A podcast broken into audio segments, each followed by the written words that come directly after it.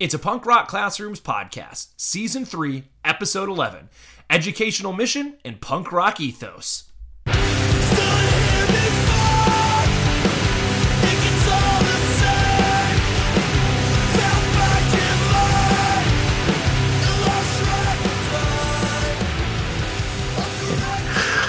right, man, you ready? Yeah, you're right. Oh, yeah, that's right. I always start off. Good morning, good afternoon, happy commute. If you're in like the Midwest area, hopefully it's a safe commute if you're listening to this right when we dropped it. I am Mike, principal extraordinaire out of Lansing, Illinois. And this is Josh Buckley, a Title I school improvement specialist from Mesa, Arizona. And we want to welcome you to the Punk Rock Classrooms podcast, where we talk about bringing that passion, that unity, and that DIY attitude, sprinkling all over campus, and making the best place for kids to learn and the best place to teach. Yeah, and it's all right if you know you're not experiencing Snowmageddon, or if when you were a kid you experienced it and you were the smart one and wore your moon boots to school and switched, as opposed to the punk rockers who would wear their Chuck Taylor All-Stars, slush through the snow, and pretend they weren't uncomfortable with wet socks and feet all day. We could still all be punks here at the Punk Rock Classrooms podcast. We're going to talk to you about this idea of mission and vision, and kind of the idea of when we think about punk rock, and we've talked about the idea of conviction in punk rock and the idea of conviction in hardcore. But we talk a lot about the idea, like for us, we talk passion, unity, and DIY a lot. It's kind of our ethos, right? The punk rock ethos that we want to bring into this. As educators, you should bring whatever your ethos is, whatever your mission and vision is as an educator, to the forefront of what you're doing. When we listen to music, when you listen to bands like 7 Seconds and you listen to Youth of Today, who brought those sort of like that youth crew mentality of, positive youth, positive growth, those sort of things into what they do. Right. And we look at that and we say, like, that's what they were about. They let you know they were about it. Right. Earth Crisis lets you know what they were about in a very angry way, right. But they told you they were about it. Right. Right. They told you they were ultra militant. They wanted you to know. But I think for us, I think that we have to own our mission and vision and our ethos as educators. We need to put that in the forefront of what we do, and let it guide the decisions we make. We think of, I know Pearl Jam isn't punk rock, but think of Pearl Jam not using Ticketmaster, right? And for how long they're like, look, we're not going to overcharge for tickets. You think of bands like Fugazi, who are like, we're not going to sell merch. We don't do that. We charge $10 for a show and that's it.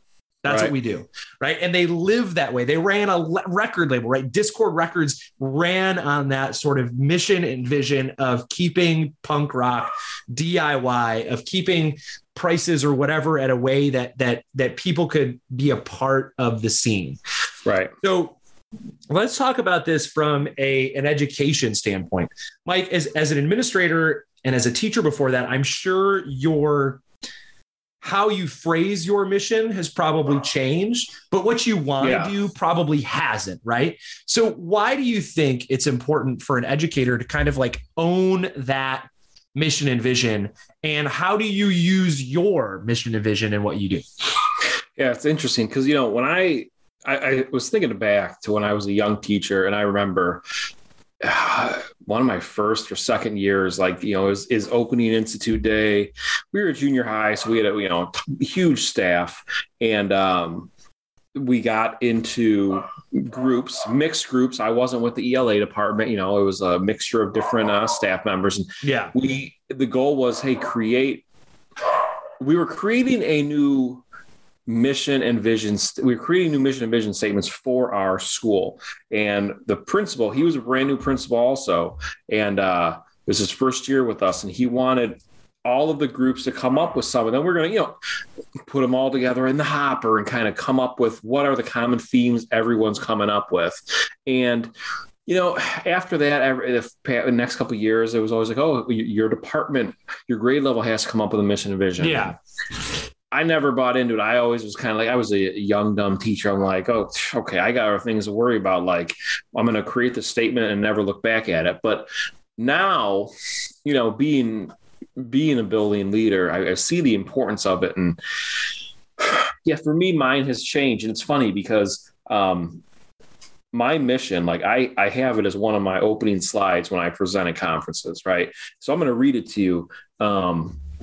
I used to say every child, and on my actual slide, if you ever come see me present, you'll see child is now crossed off. And then I have one. So everyone will build confidence in themselves and their strengths, knows how to problem solve and collaborate, display empathy and kindness to others, and leave school determined to change the world. So like for me, if you've listened to the show, if you've followed me on any social media, like, you know that I'm always talking about relationships. I'm always talking about building relationships and collaborating. And we've talked about it. Like the school, all these kids are our kids. It's not, these are my fourth grade students. Like, no, these are all our students. Like we're all hands on deck. Like we're passing the mic. We're all part of the show. And, you know, it's important for me to have this mission statement because it kind of will keep you, for me, you know, I do have it on display in my office, which is probably not a good spot because I'm never in my office to just see it as a reminder. But it's almost like when you're having those days, like you said, like how your day was today. You know, like this week, my assistant principal is out on FMLA and I've been flying solo and I have just been nonstop, like from when I walk in to when I leave, just like doing everything and being exhausted. But it's important to go back because it's almost like we talked about before, like revisiting your why. Yeah. This to me, like reminds me, like, here's why I'm here. I'm here to empower these kids to know that their voice matters. Like no matter, you know, even down to my kindergartners, they have a voice, they have strengths, and they need to know that they can unite with others and change these problems in the world that are long overdue to fix. Like us at our age, like I know we're not old, but I mean, we're both in our 40s now. Yeah. So you just turned 40 about a month ago, right? So like the things that need to be changed, I'm not even talking in education. I'm talking about our world. Like the kids are the future. Like the kids are the ones who are going to be able to bring that change. Yeah. So like, that's like my mission. I need them to not waste away their education or not think that they aren't seen or heard. So that's kind of where I'm coming from. And, you know, for me, it starts with, I need them. It's not just, and that's why I cross off child, because it's not just the kids. Like I need to empower our staff. I need our staff to know that they have this amazing, you know, responsibility and the way they can shape the kids. It's our parents. Let them know, like, you have just as much say in the school in your kids' education as we do. So it's me just trying to get that empowerment out to all these other groups. Yeah, I totally get where you're at. And I remember too, like for me, I remember as a young teacher even before, and when I was in my program, we talked about like, what kind of teacher are you, right? Like what's your, I can't remember now what it is. I know what you're talking about. Like, you know, you're like, are you a change agent or all those different things, right? And I always saw my role as like, look, I'm here to like do things differently. I'm here to change things. I'm here to do that. And I know for me, my work in the union side of things had me oftentimes writing, talking about mission and vision through that lens. Right. And I think of it now, like there's one thing that's always guided me, no matter where I was at, whether I was in the classroom, whether I was a union president in the education sphere, or now in my role outside of the classroom and this sort of quasi administrative role or whatever it is. Right. For me, it's always come down to every student, right? Like every student deserves a high quality education, every kid, right? Yeah. So when I was a teacher, it was because every student deserves a high quality education. I'm going to do my part in the classroom to make that happen, right? I'm going to have an impact through my PLC or whatever it is. As a union leader, it was because every kid deserves a high quality education. I'm going to, you know, help others, you know, like, share their voices with the state legislator, speak truth to power, those things to sort of support education. Right. Now in my role now, as I'm moving forward, our district has these, they do this leadership development stuff with staff across the district. You can apply to be in the program, you're part of the program. I'm in the program this year. I should have done it 2 years ago, but 2 years ago the world kind of did what the world does. Right? Right. And then last year I was like, I have absolutely like it was on the same night as my other meetings. And so I was like, no, can't do that either. So this year I'm finally doing it. And one of the things we're tasked with is like creating this. So I took something I had written a long time ago in that sphere of union work. And really the crux of it is still that, because every kid deserves the best education possible. Right. I often, when I would speak to legislators, when I would speak to rooms full of educators, when I would, there was one time I traveled across the state to meet with a room full of teachers and community members in a little tiny town to talk about collecting signatures for a proposal to go on the ballot. Right. Mm-hmm. And even then it came down to every student deserves the best education possible. Right. And here's what we're going to do to make that happen. So for me now, I that's always guided what I've done. But I think the thing that changes is how we do that. And I think you have to continually reflect back on that. Right. So if you want to take that Fugazi analogy, you can go like Fugazi is a band wanted to do this as a band. Right. And they were going to do it by charging minimal for shows. They were going to do it by creating an environment where people felt safe going to a show. They weren't going to get slam danced into. They weren't going to get hit or anything like that in the space they were in.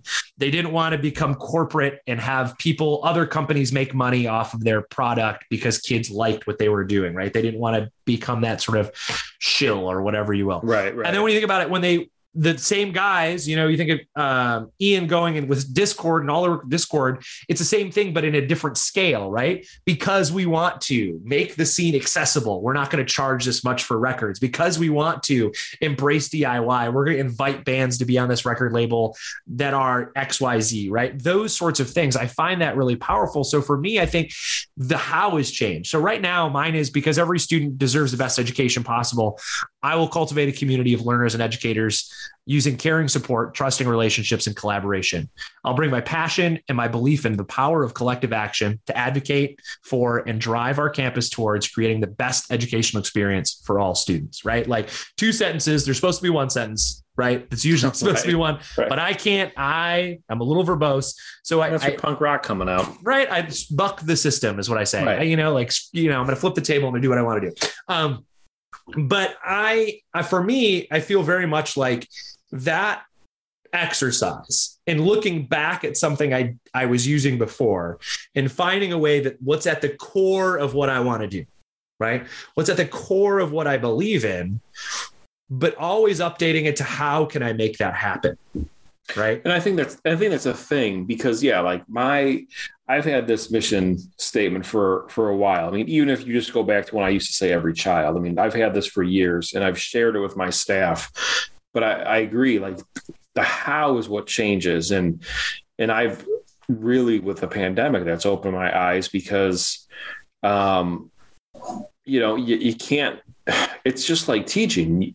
You can't be that teacher. And we know there's teachers that do this, that just photocopy their lesson plans from year to year to year, thinking everything's going to be the same as it always is. And you can't, like, every year is different. Every month is different. I mean, there's times where my approach to building these relationships and to showing, our staff. And I mean, cause it's still like school culture is not a one time thing. Like it can dissolve so quickly. Right. It's a process, right? Like it's not a one-time event.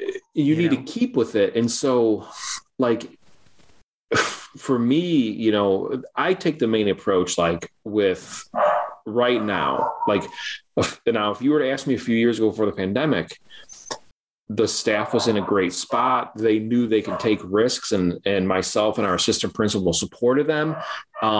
They put relationships first. And so my main how of living this mission was my interactions were almost 100% with the kids. I was pulling kids in the hallways, just always talking with them, communicating with them, and doing what I can to like let them know they're heard. Now, right now, with everything going on in in the world of education. You know, Illinois right now, we have this whole mask mandate thing in the courts. You know, are they gonna appeal the governor's mask mandate and make it optional? And you know, what are school districts going to do? And our district's in the middle of negotiations right now, so you know how that goes when mm-hmm. it's a negotiation year. So like right now, my how for this mission, I'm putting a lot of focus on the staff. Like, not saying I'm not having those connections with the kids, but to reach this mission right now, because, you know, I need to get ourselves back to where we were. Right. Your focus changes, right? Yes, but the mission doesn't. Right. Right. It's like I've been reading, Extreme Ownership by Jocko Willink and Leif Babin, and they were Navy SEALs. And it's kind of like they always reference how, you know, the end goal when they're in war is, you know, everyone has the same end goal, no matter what branch of military you're in. But each mission, each individual like battle that you go on, your role changes, you know, right. Your approach changes. Like you might have been the lead, you know, contact, or the lead, the lead person in this mission. And then the next mission you're in, you may be taking that back seat. And then we've talked about this before, letting other people lead, because it has to shift with things. You can't just always do it the same way. Yeah. And I think it really comes down to, I think, when we talk about the idea of like crafting this mission and vision, it really comes down to like, what do you believe at your core, and how do you make that happen? Right. And that how comes from the sort of why. If we want to kind of talk about, you know, the Simon Sinek golden circle idea of like, start with why, right? For me, that why is every kid deserves the best education possible, right? That's my why. So how am I going to get there? Why is my mission? How do I get there? Becomes the other piece of fleshes out the rest of that mission. Right. And I think as educators, it's really important so that we can, if you have that in your mind, if you have that ethos in your mind, if you have that, you know, that sort of like drive back there, when you go to make a decision in your classroom, when you go to make a decision about your lesson plan that you're doing, when you go to make your decision about how you're going to react to a student in your classroom, or how you're going to deal with a colleague, or how you're going to do X, Y, or Z, it comes down to, does this get me closer to my goal, to my mission, to my why, right? And if it doesn't, why am I doing it? If it doesn't, what purpose is it serving?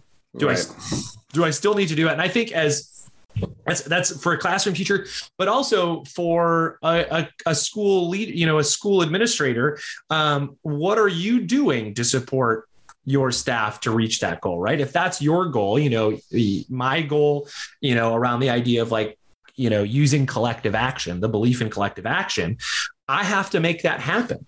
I shouldn't be doing things that are counter to that. I shouldn't be leaving people out. I shouldn't be going solo mission on making some decision, on making, you know, all the decisions that are happening with a school.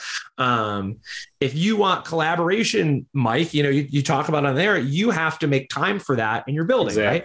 So we can't say we want these things and then just expect them to happen. Our actions can't be contrary to that, to that goal, you know, then we'd be, you know,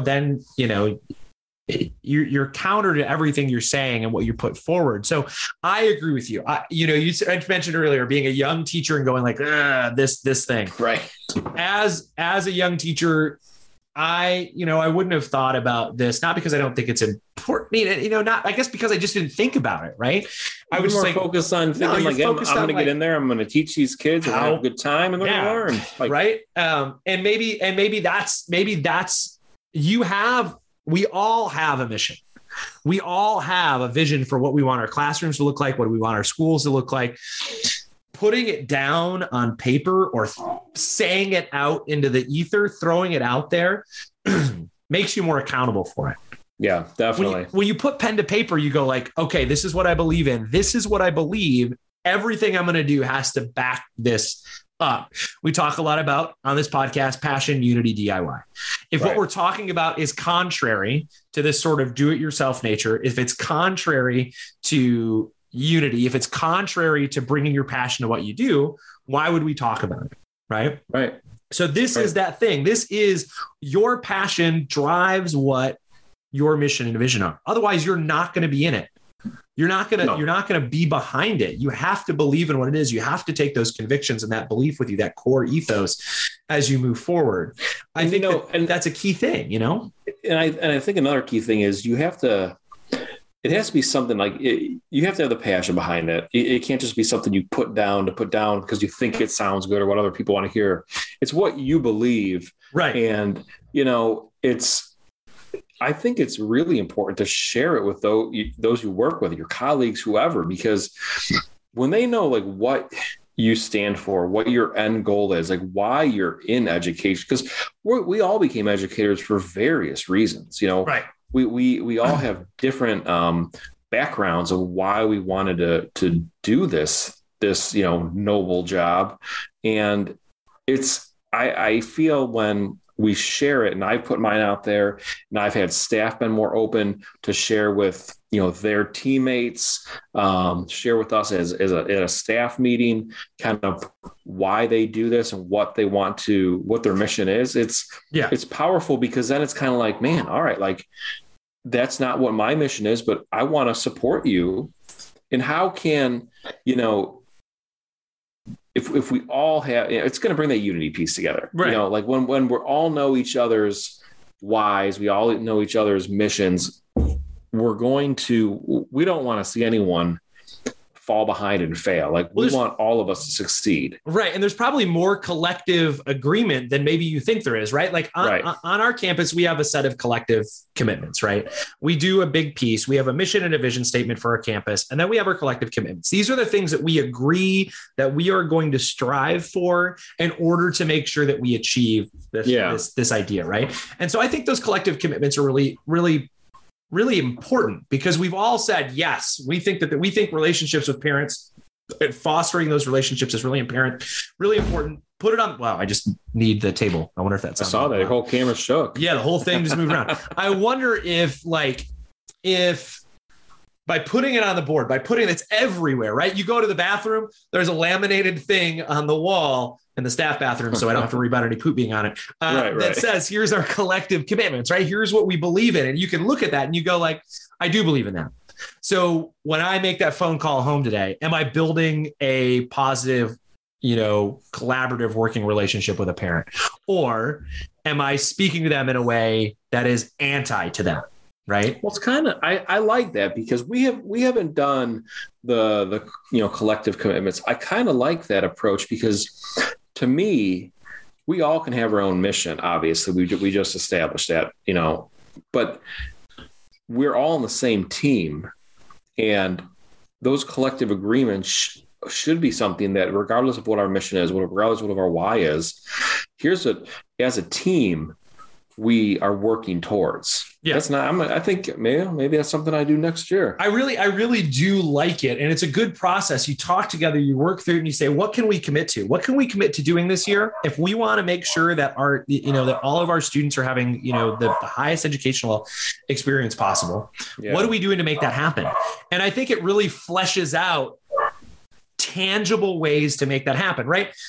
When we read a mission, it can feel fluffy, right? Right. It can feel pie in the sky, and it should feel when you say all is hard, but all means you got to put in the work. When you say all kids, that means you have to put in the work to do that. So how do we do all kids? If we say all kids, how do we make that happen? And that's by putting pen to paper, putting your conviction out there and saying, this is how we're going to do it. Yeah. And you might have a different way to do it. Our front office staff has a different way to create those relationships with parents than our classroom teachers do, than I do, right? My role interacting with parents is different than a teacher in a classroom role. It's different than the front office role. How are we going to do that? How are we going to help us reach that goal? But it helps us flesh out, yes, we're going to build, because we want every kid to learn, we're going to build positive relationships with parents so that they can help us make that happen. Yeah. Right. And so that means that we all have to work towards that. And we can look at that and we go, okay, how do I build those positive relationships? What are the steps? Okay. If we want all kids to succeed, we know that parental involvement is important, or guardian involvement, or, family, community involvement. How do we make that happen on our end? How do we do that? Like you said, I think even, teacher to teacher, their approach is going to be different. I've got obviously parent involvement is huge, that we all agree on. Granted, we haven't, put it down like you guys have, but I've got one teacher the other day, and I mean, she told me it was parent teacher conferences. She goes, I'm way better at communicating through Remind than I am making phone calls. And they're like, she still makes phone calls, but like for her and her parents but they've grown accustomed to that culture, knowing that if this teacher, it's not that she is not being personable or she doesn't have the time for me. Like they know, like that's the best way that they're going to get a response immediately is through that, rather than, that I have other teachers who will stay until every parent has been called that needs to be called, and then they go home. And, so there's no matter what the collective commitment is, like there's still, there's always a different way that we're all going to reach that, but we all know it's important. Right. And I think that listing those things down helps us take that squishy idea and sort of really solidify it. What are the steps we can take to make that happen? Right. When you talk about wanting kids to feel like they can change the world, what are the steps we can take to make that happen? Right. What are the things we can do on our campus to make that happen? Right. There could be a myriad of ways, but let's agree on some ways we can do, and let's commit to making that happen. All right. So here's what we know. Fugazi had their ethos, their mission and vision, and you can have one too. Look, if Ian McKay can do it, Ian McKay, you can do it too. You can make it happen. Right. So we could continue on. I know we could. But food for thought. Here's what I would leave you with. If you have a mission or vision, go back and look at it. A personal mission or vision. Go back and look at it. Does it reflect how you feel right now? Does it have where you're at right now in your role? Do you still feel that? If not, revisit it, fix it up. If you don't have one, think about why you do what you do. Think about what you want for your classroom or your school or your district, if you're a district leader, and jot that down and think about it. And do it something that you really believe in. Don't just put the words that you think are right? Because I know my vision talks about, collective action. And that comes from being a union kid who grew up to be a union leader and said, hell yeah, collective action, right? So I think that we might have different words in there, but they should back up what we believe in. So take a look at that. Take a look at your vision and your mission, or construct one that you think works for you. If you have one for here's what I would also ask you. If you have one for your school, when's the last time you and your colleagues looked at it? Right. If you're the principal at your building, when's the last time you and your school community looked at that? When's the last time you agreed? Yes, let's do that. I think it needs to be looked at, at least once a year, if not, why not revisit it halfway through the year after you come back from winter break? Also, like, we have our staff reteaches, expectations and cool tools or whatever you want to call them when you come back from an extended break. Like, I think it's the same for us. Like these are, if you don't revisit it and you don't practice it and you don't put action behind accomplishing it, it just becomes a platitude that you created somewhere and it's shoved in a drawer. It's a bumper sticker that doesn't mean anything, right? Right. All right. So this is the Punk Rock Classrooms podcast. It wouldn't be the Punk Rock Classrooms podcast if we didn't talk about what we're listening to. Mike, what have you been listening to, man? What's been driving you? What's been getting you going? Yeah. So, I've been listening to a lot of my most recent pick, Escape from the Zoo. But I have put on, so they're going on tour, and they're with a band called Public Serpents, who I've never heard.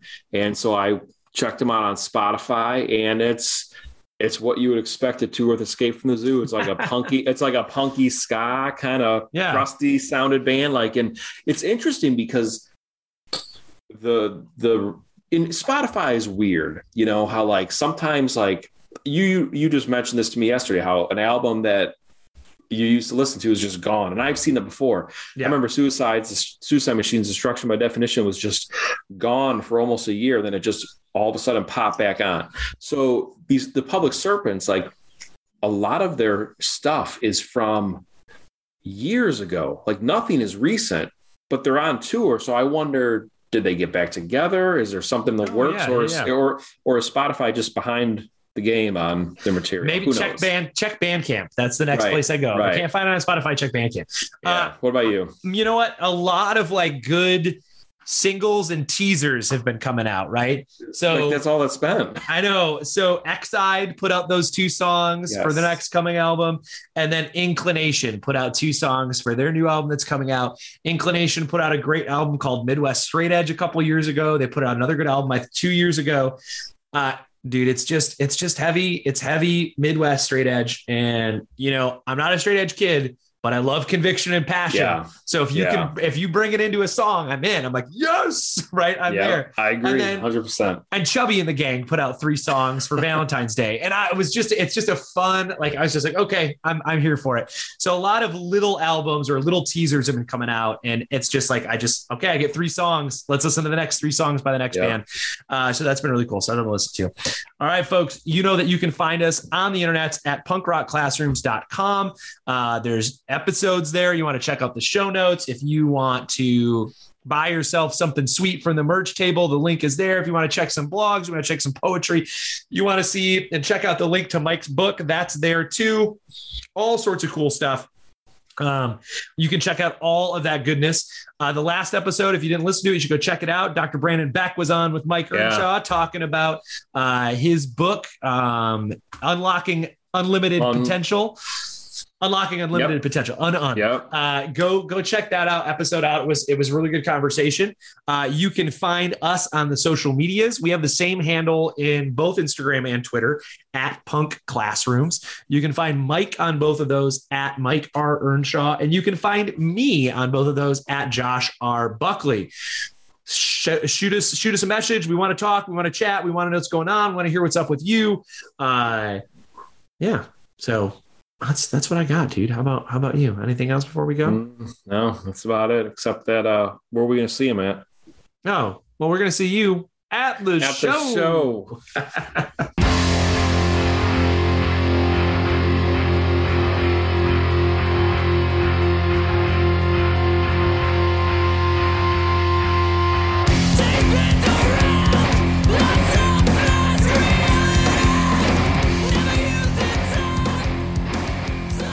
That's right, Mike. I'm going to do something that we don't ever normally do on the show. We do something we don't ever normally shoot on the show because something happened today, and I want to talk about it. I'm going to take 1 second before we get into it today, and I mentioned it to you already, so I'm going to lose the shock factor, but I'm going to talk about it.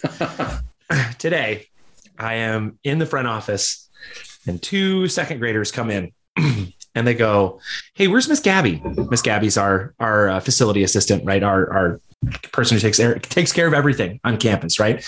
And I go, she's not up here. What do you need, guys? And they're like, we need to talk to her. I'm like, well, just tell me what's going on. They're like, there's poop on the floor.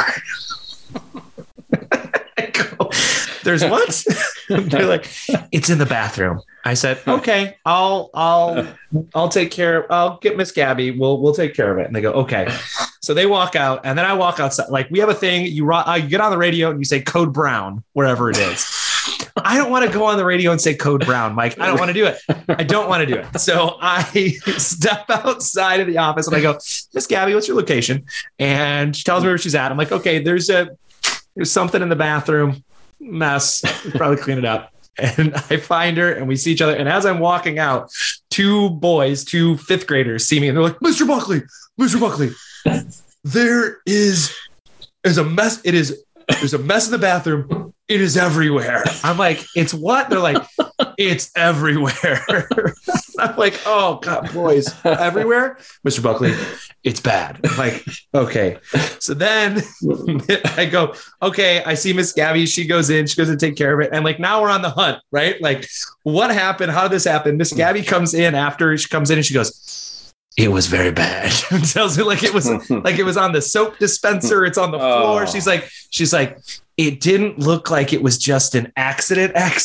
And so I was like, Oh man. So now we're on, I got to be a poop sleuth, right? I got to be like Sherlock Poop and find out what happened.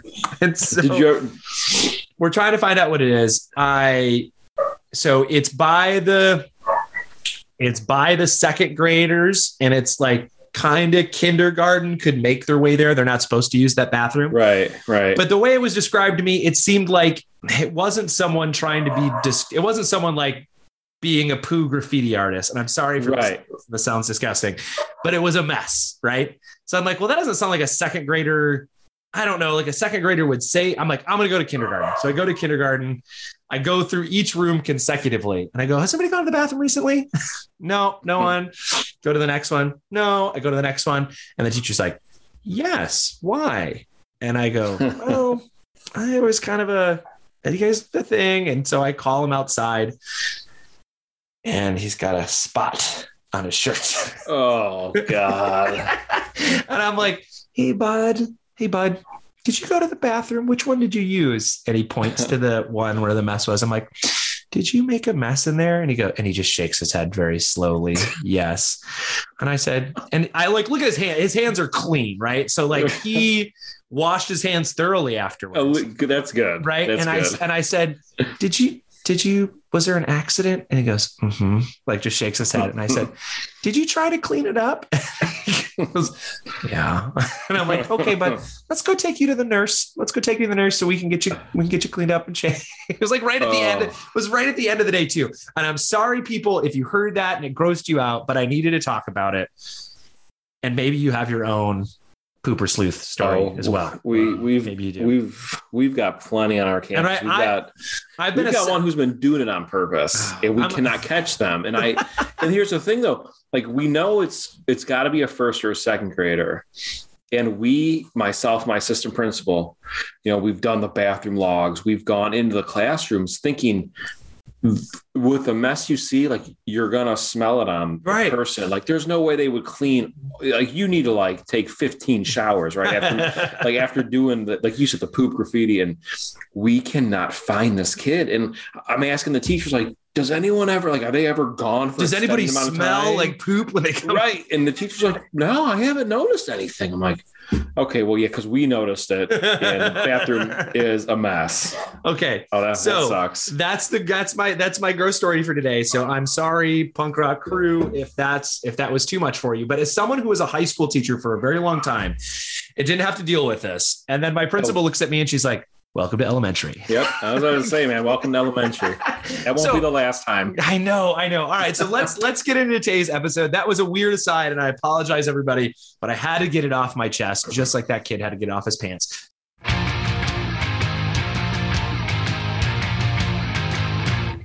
This podcast is a proud member of the Teach Better Podcast Network. Better today, better tomorrow, and the podcast to get you there. Explore more podcasts at www.teachbetterpodcastnetwork.com. We'll see you on the next episode.